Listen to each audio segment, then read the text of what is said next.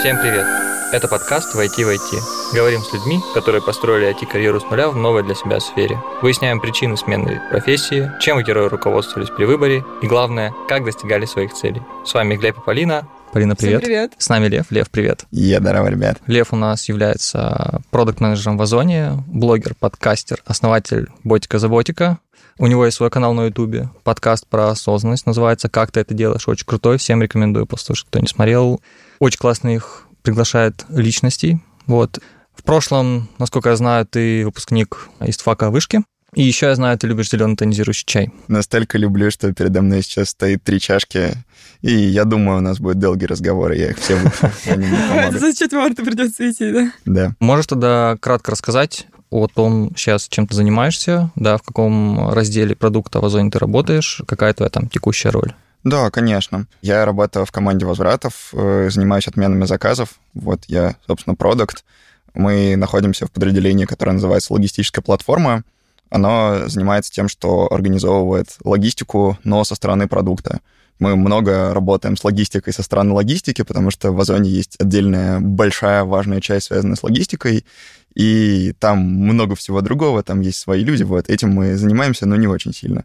Мы занимаемся логистикой со стороны бизнеса, то есть э, основная наша задача — это делать так, чтобы улучшался покупательский опыт и опыт продавцов, чтобы им было удобнее работать с продуктом, чтобы их проблемы решались через продукт. Благодаря этому они не создавали обращения в поддержку, у них был бы классный консистентный, клевый опыт, когда им было бы удобно и хорошо. В моем понимании, насколько я знаю, вот и сталкивался с логистикой, это такая очень большая штука, на логистов, насколько я знаю, учатся, это целая такая, не то что инфраструктура, наверное, но это такой некий отдельный мир, то есть это такой мир менеджмента и логистики. Вот я знаю, люди прям целенаправленно идут э, в эту сферу. А насколько я знаю, ты начинал, собственно, и, и твой опыт говорит о том, что ты не логист, вот, ни разу, а как студент. Вот можешь немножко рассказать, как так получилось вообще? Да, тут есть забавная история. Я, когда после 11 класса выбирал универ, на самом деле так получилось, что я в 11 классе выиграл Серос по МХК,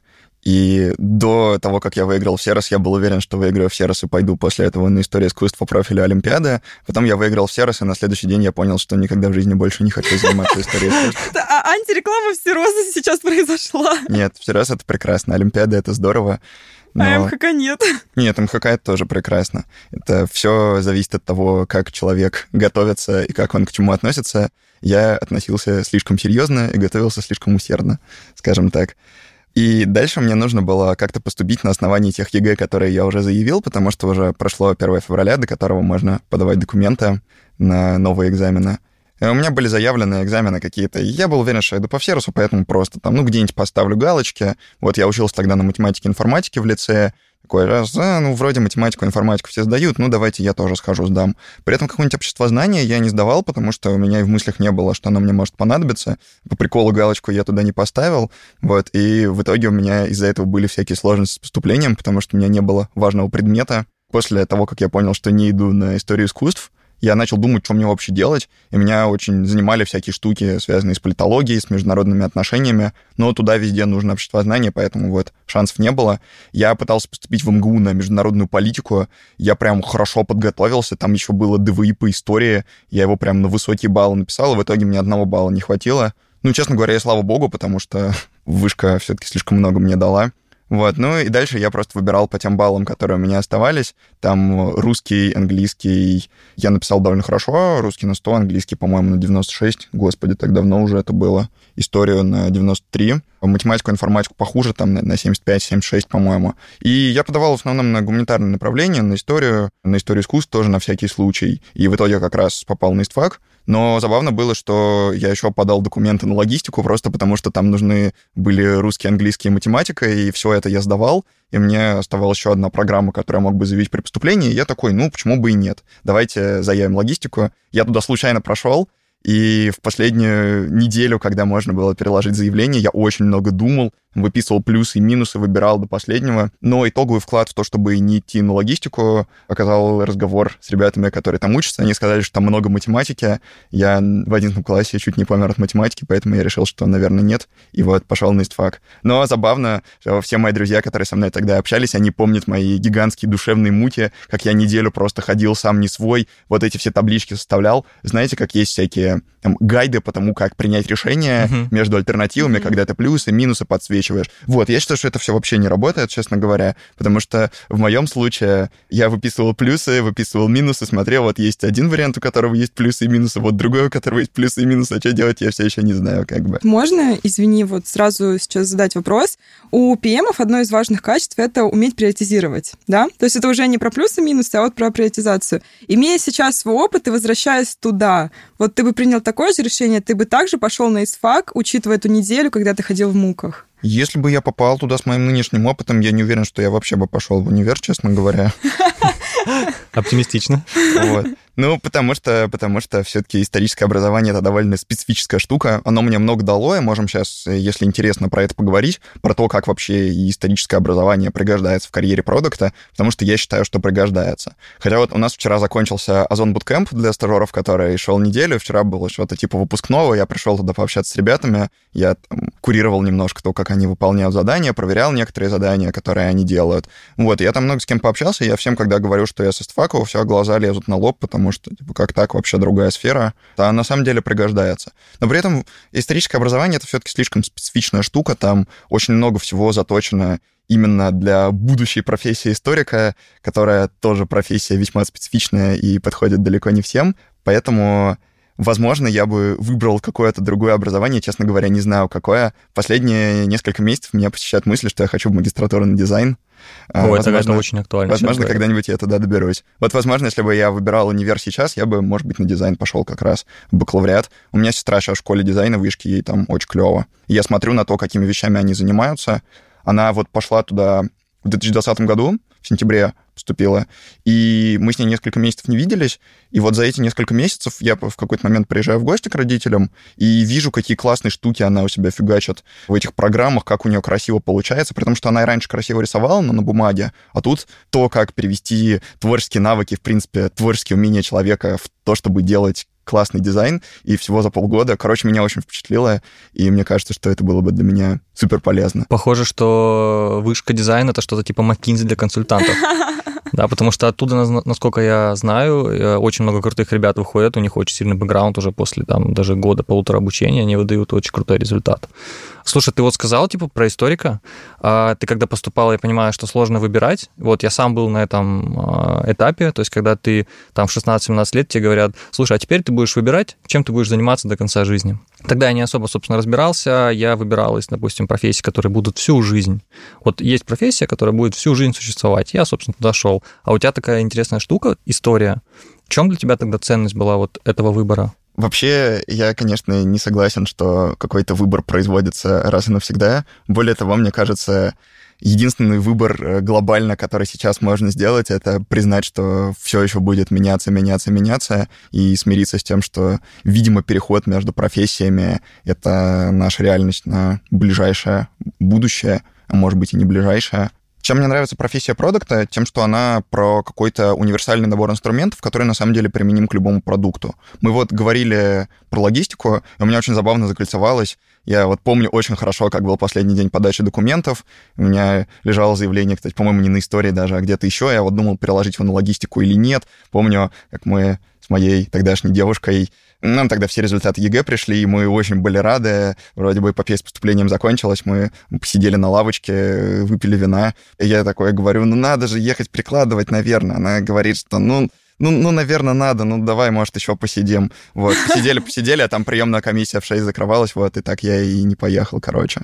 А потом в последний день поехал, все-таки на историю приложил. А в этот день я прям намеревался перекладывать на логистику, но в итоге не приложил. И в итоге так забавно закольцевалось, что вот сейчас, да, я работаю в подразделении, которое называется логистическая платформа. Я только об этом хотел подумать, думаю, насколько да, судьба да, да. дает нам, да, вот эти, как сказать, эм, не то что маяки, но какие-то некие знаки, за которые мы не цепляемся по той или иной причине.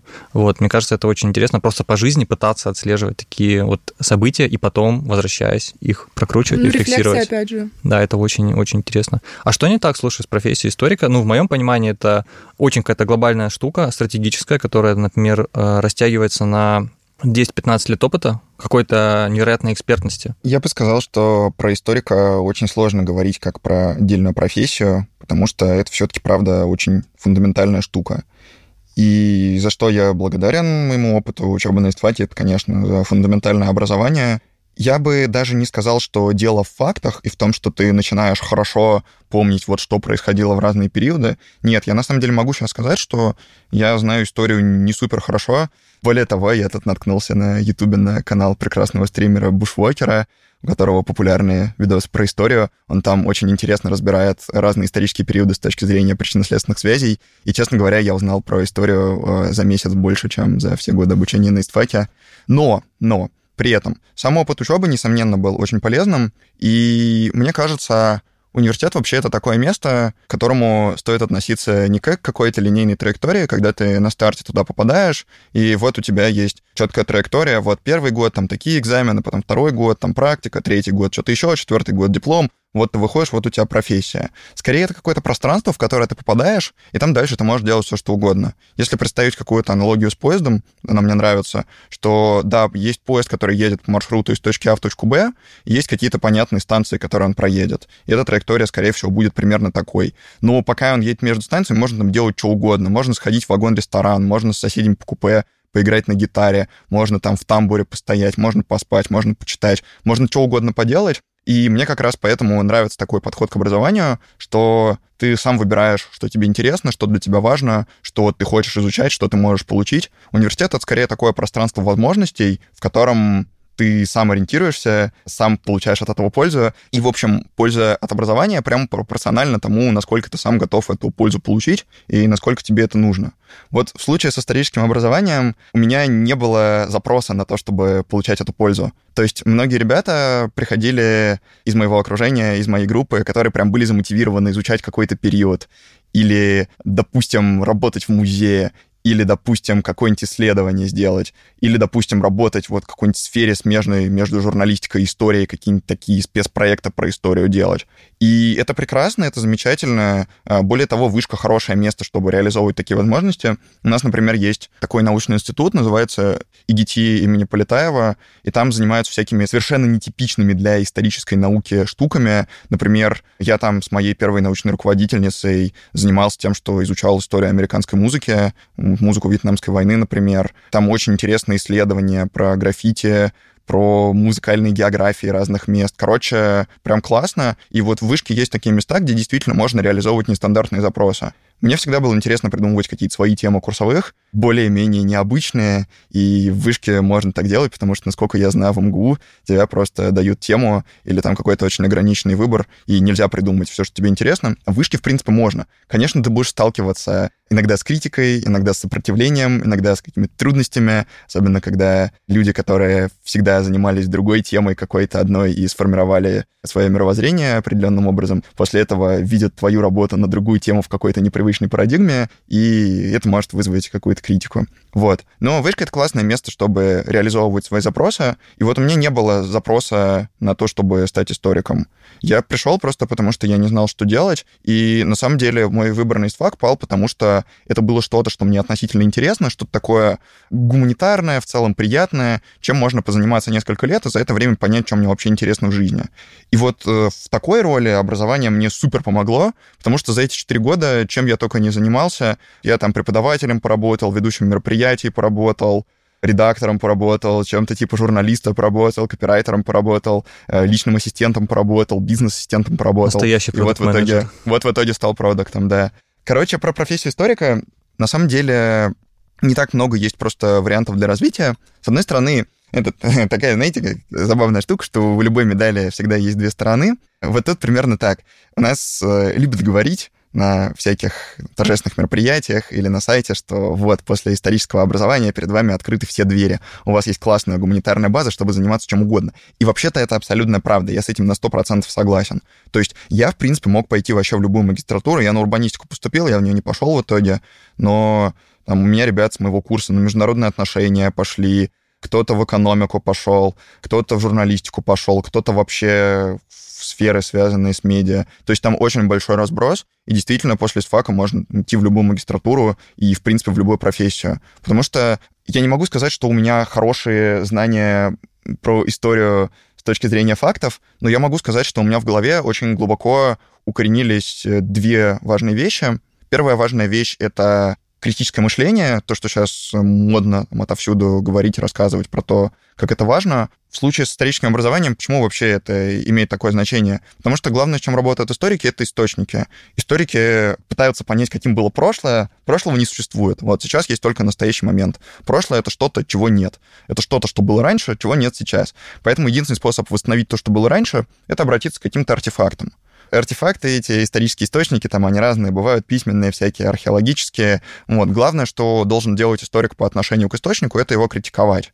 Первое, что надо сделать, когда тебе попадает какой-нибудь текст, это пытаться понять, а когда он был создан, а при каких обстоятельствах, а кто был его автором, а в какой культуре это было создано, и какие ограничения это накладывает на такие документы, какие были похожие документы. Вот, то есть такой разбор очень нужен, чтобы получить от источника дополнительную информацию. Если просто читать текст как текст и напрямую его понимать, и понимать смысл, который в нем заложен, ты получишь на самом деле очень мало смысла. Если ты задаешь вопросы, если ты пытаешься понять, кто был автором, ты можешь увидеть в этом сразу какие-то дополнительные смыслы, как-то интерпретировать, потому что это создает плюс один уровень понимания. Вот. Также можно с разных сторон крутить этот источник. Можно, если это какая-нибудь берестяная грамота, посмотреть на материал, например. Это тоже бывает очень полезно, чтобы определить. И много-много примеров тут есть того, как историки вообще работают с источниками. И вот эта вот источниковическая критика — это что-то такое, что должно быть у историка прямо на подкорке. И это у меня действительно за время учебы на истфаке въелось, и это мне очень помогает в нынешней работе. То есть, когда я смотрю на какую-то новую задачу, я сразу пытаюсь понять, кто мне ее принес, зачем, с чем это соотносится, тоже какие обстоятельства создания, какую бизнес-цель для компании это решает. И тут прям прямые параллели. Я вижу, что я тот же самый набор инструментов и вопросов смог перенести, и это мне действительно очень помогло. Вторая важная вещь, которая есть э, в историческом образовании, это причинно-следственные связи. На самом деле, тут разные преподаватели ведут себя по-разному. Вот мой любимый преподаватель э, за годы учебы Андрей Александрович Сыров. Андрей Александрович, если вы это послушаете вдруг когда-нибудь, спасибо вам большое. Привет, Андрей Александрович. Да. Мне очень нравился подход к лекциям, при том, что я, я знаю людей, которым он не нравится, потому что там очень много всего, и это ощущается как такой поток, что вот он начинает рассказывать про одно, а потом подхватывает, начинает рассказывать про какого-то человека, который участвовал в этом событии, потом про что-то из жизни этого человека. Но у меня в голове это все очень классно в итоге накладывалось на период, который мы изучаем. Мы говорили про политическую историю 19-20 века. Для меня это очень классно накладывалось на период, и в итоге у меня благодаря его занятиям действительно смогли сложиться какие-то причинно-следственные связи. И главное, я примерно начал понимать, как это работает. И, в общем, стримы Бушвотера мне примерно поэтому нравятся, потому что там мой любимый стрим по истории Австралии. Там Австралия рассматривается прям с древнейших времен, когда там жили аборигены, и вот до современной австралийской политики за три часа прям вот пошагово-пошагово, как общество меняется, что в нем происходит, какие в нем есть тенденции. И на самом деле вот факты, как у нас обычно в школе историю преподают. Надо запоминать даты, надо запоминать термины, там, надо запоминать кодификатор ЕГЭ, вот этот вот набор картинок, которые спрашивают. При этом, на самом деле, знать конкретные факты — это важно, но намного важнее понимать причинно-следственные связи. И тут, наверное, такой около марксистский подход в каком-то смысле, но если понимать причинно-следственные связи, если понимать глубинные причины развития общества, того, как оно функционирует, того, как оно развивается в разных регионах. В принципе, не так важно знать конкретные даты, то есть это важно, но понимание причинно-следственных связей дает намного-намного-намного более ценную информацию. И все причинно-следственные связи, опять же, я, естественно, не помню, но сама эта идея того, что вот есть причины, и вот есть следствие, и вот чтобы из причины перейти к следствию должно что-то произойти, вот эта вот простейшая логическая цепочка из а, а следует Б, и что после этого происходит, вот это тоже очень важная вещь для моей нынешней работы, которую мне историческое образование дало. Еще знаешь, что в школе не хватает вот этих моментов, когда ты говоришь про даты, то, что нам всем впихивают одни и те же даты, а не объясняют причинно-следственные связи. Это очень не хватает для того, чтобы погрузиться, а что на самом деле там интересно, что за этим стоит, да, какая сущность, какая информация, что полезного оттуда можно вытащить. Вот этого, например, не хватило лично мне. Я знаю людей, которые учили историю, которые поступали там на романо-германскую филологию, то есть они очень много учились, но когда они выходили из университета, они просто были не понимали, что нужно делать, какие есть векторы развития. Поэтому то, что ты рассказал, э, звучит как то, что ты очень четко и осознанно понимал, зачем ты впитывал информацию, да, с какой целью ты ее поглощал. И самое крутое, что ты смог применить эти навыки на то, что делаешь сейчас, вот это на самом деле не под каждую профессию, мне кажется, подойдет. Мы тут говорили про то, чтобы снимать маски и все дела. Вот, ребят, все было вообще не так логично. Конечно же, конечно же. У меня был миллиард раз, когда я хотел уйти, когда я не понимал, зачем мне все это, когда я не понимал, зачем я это делаю. Забавная, кстати, штуку хотел рассказать вот насчет дат и насчет школьного образования у меня хорошая память так получилась, и я очень быстро могу изучить что-то новое. Вот это тоже одна из вещей, которые мне помогают в работе. Поэтому для меня заботать для ЕГЭ...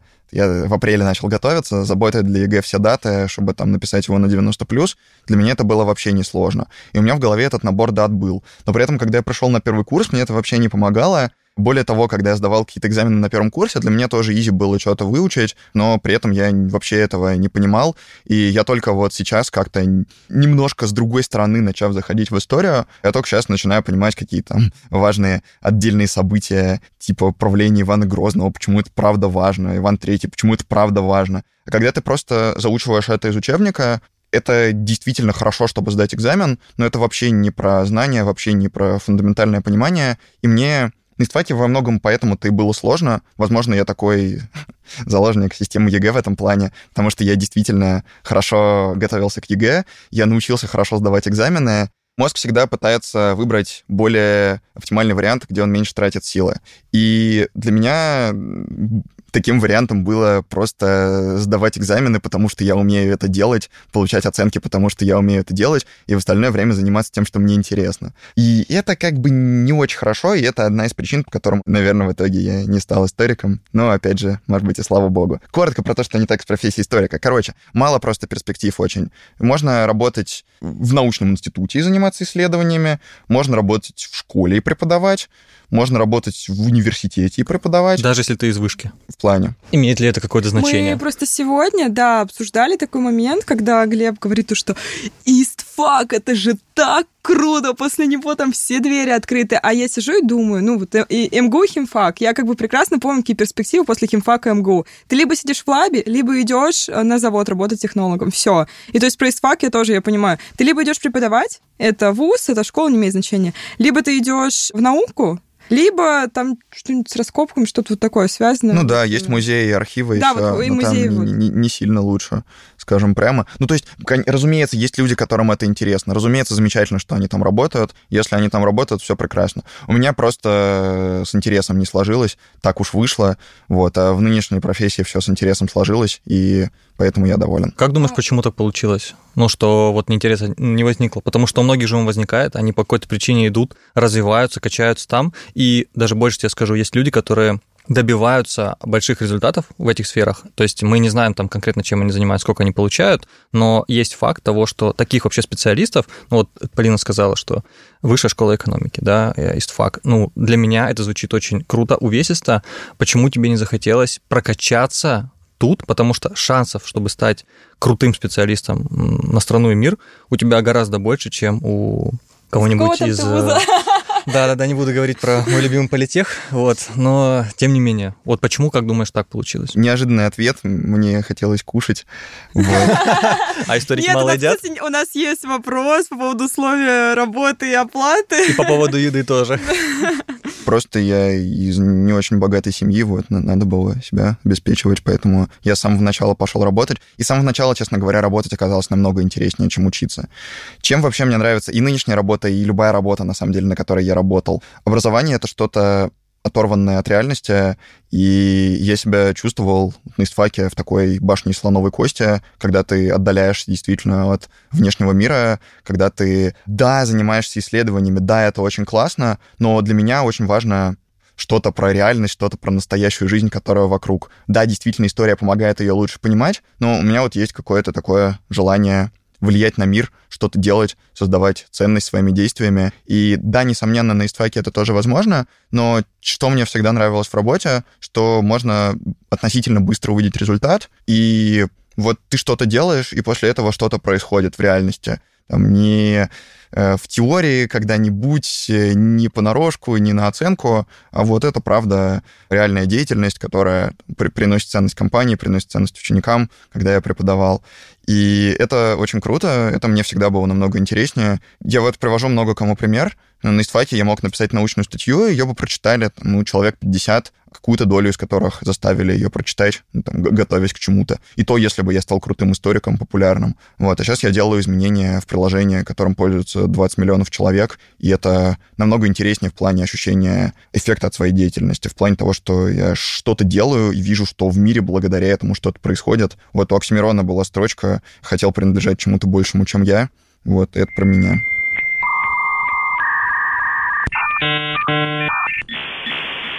Про сам момент вот этого осознания, да, что ты не можешь э, и не хочешь на это влиять.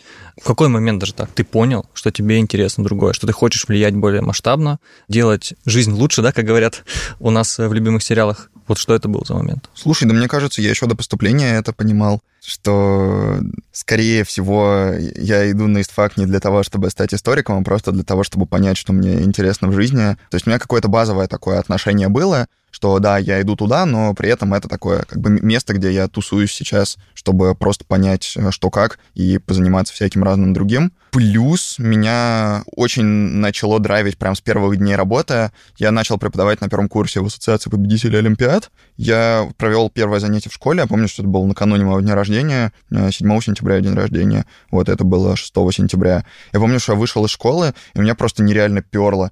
Я иду такой, и я понимаю, что я сейчас вообще там рассказал такое. Ребята меня слушали, они что-то узнали, вообще было так интересно, так классно. Я просто шел до метро, и меня перло невероятно. И я себя э, чувствовал просто восхитительно после этого. Вот, наверное, примерно этот момент, когда мне понравилось работать. Но еще раз говорю, хотелось кушать, надо было себя обеспечивать, вот, поэтому, к сожалению, фокус на учебу был меньше из-за этого. Возможно, если бы была возможность прям на 100% сфокусироваться на учебе, возможно, все бы сложилось по-другому. И вот все, что я сказал выше, это ни в коем случае не камни в огород из фака. Я считаю, что нет чего-то правильного и неправильного. Есть что-то, что подходит конкретному человеку и не подходит конкретному человеку. И если что-то мне не подошло, я не говорю, что мне это не подошло, просто мне это подошло тоже определенным образом. Вот это совершенно не значит, что это не подойдет кому-то другому. Это крутое место, там классные преподаватели, классные специалисты. За все благодарен, всего хватило, все понравилось. Как будто если кто-то послушает из вышки, на всякий случай антирекламы не было. Да. А вот еще такой вопрос, что все-таки стало конкретно катализатором? То есть это одним днем случилось, ты решил пойти в ПМ, или это был какой-то плавный переход, такое стечение обстоятельств, что ты, к примеру, пришел вот в Озон на стажировку, вроде бы ты стажировку как раз начинал. То есть один день или это был длительный период? Слушай, это был долгий период моего полного непонимания, чем я вообще хочу заниматься в жизни. Вообще, это давняя проблема, которая давно тянется. Я, в принципе, наверное, лет с 14-15, когда я начал увлекаться психологией и, в принципе, пытаться что-то понимать про то, что происходит в моей жизни и что я от него хочу. У меня было такое базовое понимание, что чего-то я от жизни хочу. И меня вообще это очень зажигает в людях, когда я вижу, что они что-то хотят от жизни, когда они что-то делают, чего-то добиваются, когда у них есть энергия. Мне это безумно нравится в людях. И вот я заметил, что во мне это тоже есть. У меня есть какие-то амбиции, есть желание сделать что-то стоящее в жизни. Вот. И дальше у меня было очень долгое непонимание, чем я вообще хочу заниматься. В школе я просто ходил с круглыми глазами, а куда поступать, что делать, вообще ничего не понимаю. Потом вот случился заход в историю искусств. Давний, я в другой школе до этого изучал историю искусств. У меня мама в Третьяковке работает, поэтому там, в общем, все было понятно. А дальше, после небольшого захода в историю искусств, я тоже понял, что не, нет, как бы нет. Я все еще не понимаю, что мне делать. И вот этот вот весь э, период эстфака, про который мы сказали, что вот, я там так осознанно выстраивал отношения с учебой, на самом деле все это было временем адского страха и непонимания, а что я буду делать потом, потому что я пробовал разное, как будто у меня что-то немножко получалось делать, но это все было не то, все до конца не нравилось, и вот было небольшое опасение, что после выпуска я могу остаться бомжом на Курском вокзале. Поэтому это все такой был очень стрессовый период фонового непонимания, но это непонимание драйвило поиск. Поэтому это долгий процесс, который растянулся, собственно, на все время бакалавриата. Но я очень хорошо помню конкретный день, когда я решил стать продуктом. Вообще так получилось, что в ноябре третьего курса мы с ребятами из лицея, я лицей вышки заканчивал, э, решили собраться, сделать такой клуб для обсуждения, что-то типа мастер-майнда, и раз в какое-то время встречаться, обсуждать, что вообще у кого происходит в жизни, всякие вопросы, чтобы можно было принести вот самоопределением. И я туда пришел в том числе и вот рассказал про свою ситуацию. Я на тот момент работал редактором в Maximum Education. Классная работа, классная компания, но понимал, что конкретно эта профессия скорее не мое. Очень устал работать с текстами и хотелось что-то еще искать. Я там пообщался с ребятами, и там было несколько ребят, которые прям занимались своим делом, и меня прям безумно это задрайвило, потому что у меня всегда, сколько я себя помню, постоянно приходили в голову идеи каких-то проектов. Вот мои подкасты бесконечные, ботик, э, другие разные идеи, которые в каком-то виде увидели свет. Как только у меня появляется немножко сил, как только я немножко отдохну, меня постоянно впирает какая-нибудь идея, и ужасно хочется ее сделать. В последнее время я себя бью по рукам, и только благодаря этому я не скатываюсь в выгорание, на самом деле, потому что я очень жестко сейчас стал менеджерить свою нагрузку. Вот, только благодаря этому сейчас получается прям работать с удовольствием, потому что у меня сейчас прекрасный период, когда мне все нравится с работой, мне очень интересно, очень классно, и есть сложности, но я уже понимаю, как с ними справляться. Вот, сейчас, короче, крутой период, но вот это вот ощущение такого игривого интереса по отношению к работе, оно возможно только если хорошо отдыхать и хорошо менеджерить нагрузку. Поэтому сейчас я бью себя по рукам, когда мне хочется что-то такое взять, и, а, ребята, классный проект, давайте впишемся, сейчас сделаем, неважно, деньги будут когда-нибудь потом, вообще неважно, давайте, идея крутая, давайте, давайте давайте делать, давайте Мне кажется, это вообще ошибка новичков многих, да, которые хватаются за все подряд, пытаются заменеджерить очень много историй, они не рассчитывают свои силы и ресурсы, а ты правильно вначале сказал, есть такая штука, как энергия. Вот эта внутренняя энергия, она на самом деле решает гораздо больше, чем твое физическое состояние денежное. Ты можешь быть трижды богат, но если ты энергично очень низок, ты будешь привлекать таких же людей на своем уровне, и ты не сможешь вовне отдавать так много результата классного. И еще ты такой момент упомянул вот про вышку, то, что когда ты учился, ты постоянно куда-то ходил, что-то делал, что-то искал, тебе все было интересно,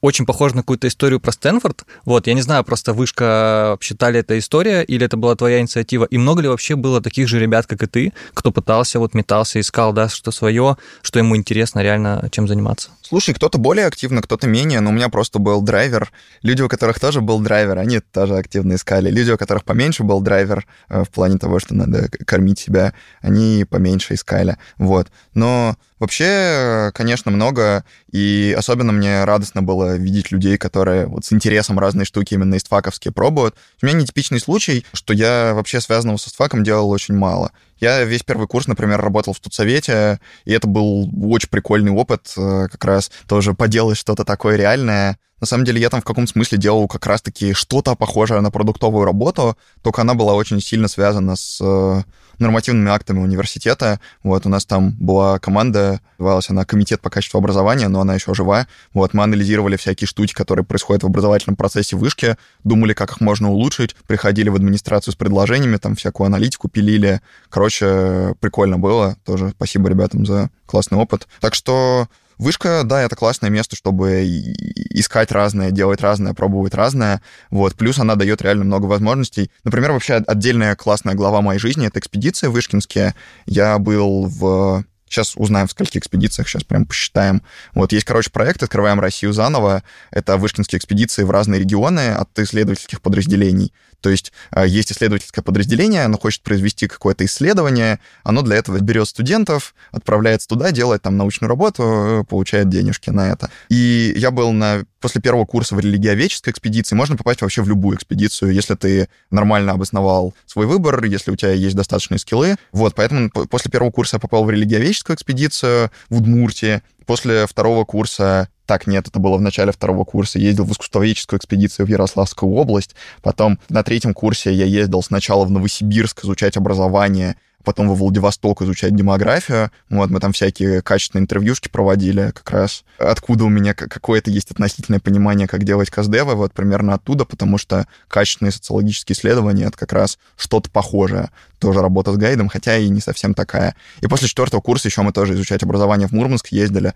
Короче, возможности моря, есть проекты, есть экспедиции, есть всякие движухи, более официальные, менее официальные. Но самое главное — это, конечно, люди. Главное, что мне дала вышка, то есть это очень крутое комьюнити и на программе, и на факультете, и в университете в целом. Вот у нас общий культурный код, общая, это как э, любят говорить, альма-матер. У нас общие фантомные боли из прошлого, так сказать, и это объединяет. А насколько культурный код вот отличается от того места, где ты сейчас работаешь, и вот э, учебы? Вот этой учебной среды, да, где все друг другу помогают, делятся знаниями и что-то интересуются, и работа. Вообще вопросы про корпоративную культуру очень интересные. Я там, если мы будем говорить про какие-то мои мысли, куда мне бы хотелось развиваться, вот одна из вещей, которая меня очень интересует, это корпоративная культура, внутренняя коммуникация. Я с интересом смотрю на то, как это происходит в разных компаниях, в разных местах. Но так я прям по сравнению с учебой это не рефлексировал. Слушай, мне очень нравится культура Озона. Она мне нравится, потому что там у людей, с одной стороны, есть вот эта вот э, установка на взаимопомощь, взаимоподдержку, на пользу. С другой стороны, у людей есть мотивация. И это очень важно, потому что в универе с мотивацией сильно хуже. То есть, да, там есть все равно культура взаимопомощи, но в группе всегда будут люди, которые не участвуют в этой взаимопомощи. В любой группе, в любом курсе, на любом факультете есть люди, которым это, это неинтересно, есть люди, которым интересно другое. У меня вот было ровно так, что я э, в факовских движухах я не очень много участвовал, участвовал, просто потому что у меня был фокус на другом. Поэтому я бы сказал, что хорошая корпоративная культура, возможно, формируется благодаря мотивации. В Озоне я прям очень сильно чувствую это ощущение, что можно куда угодно зайти за, поддержкой, что я могу, в принципе, с любым человеком, с бейджиком, которого я там вижу в офисе, или рядом с офисом подойти, что-то спросить, и там без проблем что-то можно будет обсудить. В универе такого прям ощущения не было. Мы, конечно, понимаем, что это все условности про мое субъективное восприятие, потому что, казалось бы, кто мне мог помешать заговорить с незнакомым человеком на факультете? Да никто не мог помешать. Но мне кажется, корпоративная культура как раз и складывается из такого неявного осознания вот этих правил, которые как бы не обязательно их никто не устанавливает, но они все равно ощущаются. И о корпоративной культуре, мне кажется, очень хорошо судить постфактум как раз, когда ты смотришь на то, как было, и если чего-то не было в корпоративной культуре, э, это значит, что она тебя не достигла и что есть куда работать. То есть, если бы я был условно продуктом корпоративной культуры, моей важной целью было бы чтобы как можно больше людей с ней соприкасалось, вот, чтобы ее выстроить, чтобы как можно больше людей разделяли ценности, кайфовали от них. В компании я вижу, как это делается, на факультете я не очень видел, как это делается. Ну, опять же, в компании есть специальные люди, которые этим занимаются. На факультете как бы тоже, но я поэтому как раз очень хотел в крупной компании поработать, потому что крупная компания — это место, где плюс-минус хорошо уже выстроены процессы. Мне сейчас не очень хочется в стартапы, и вообще э, стартапы немного смущают, потому что из моего опыта работы в маленьких командах мне довольно сложно в ситуации, когда ты делаешь примерно все и отвечаешь примерно за все. Мне намного проще, когда у меня есть моя четкая зона ответственности, вот я и занимаюсь, это мой продукт, вот я плюс-минус автономно с ним работаю, приношу руководителю результаты, приношу руководителю запросы, там, рассказываю коллегам какие-то полезные штуки, если что-то происходит, и, в принципе, все. Это супер удобно, это супер классно. На самом деле э, в Озоне очень такая штука есть, как чувство сопричастности. Вот это все, что вокруг тебя создается, это чувствуется на каком-то подсознательном уровне, и ты вот напомнил, что можно заходить вообще к любым людям в любые кабинеты, и даже неважно, бейджик этого у него есть или нет, это все просто пропитано. Вот э, есть такая штука, как culture, да, типа culture fit, и вот в Озоне он ощущается прям вот с первого дня, когда ты туда приходишь. Ищите подкаст «Войти в IT» на Яндекс Музыке, Apple подкастах и других стриминговых платформах. Оставляйте комментарии, ставьте лайки, делитесь с друзьями, присылайте свои вопросы и до скорых встреч.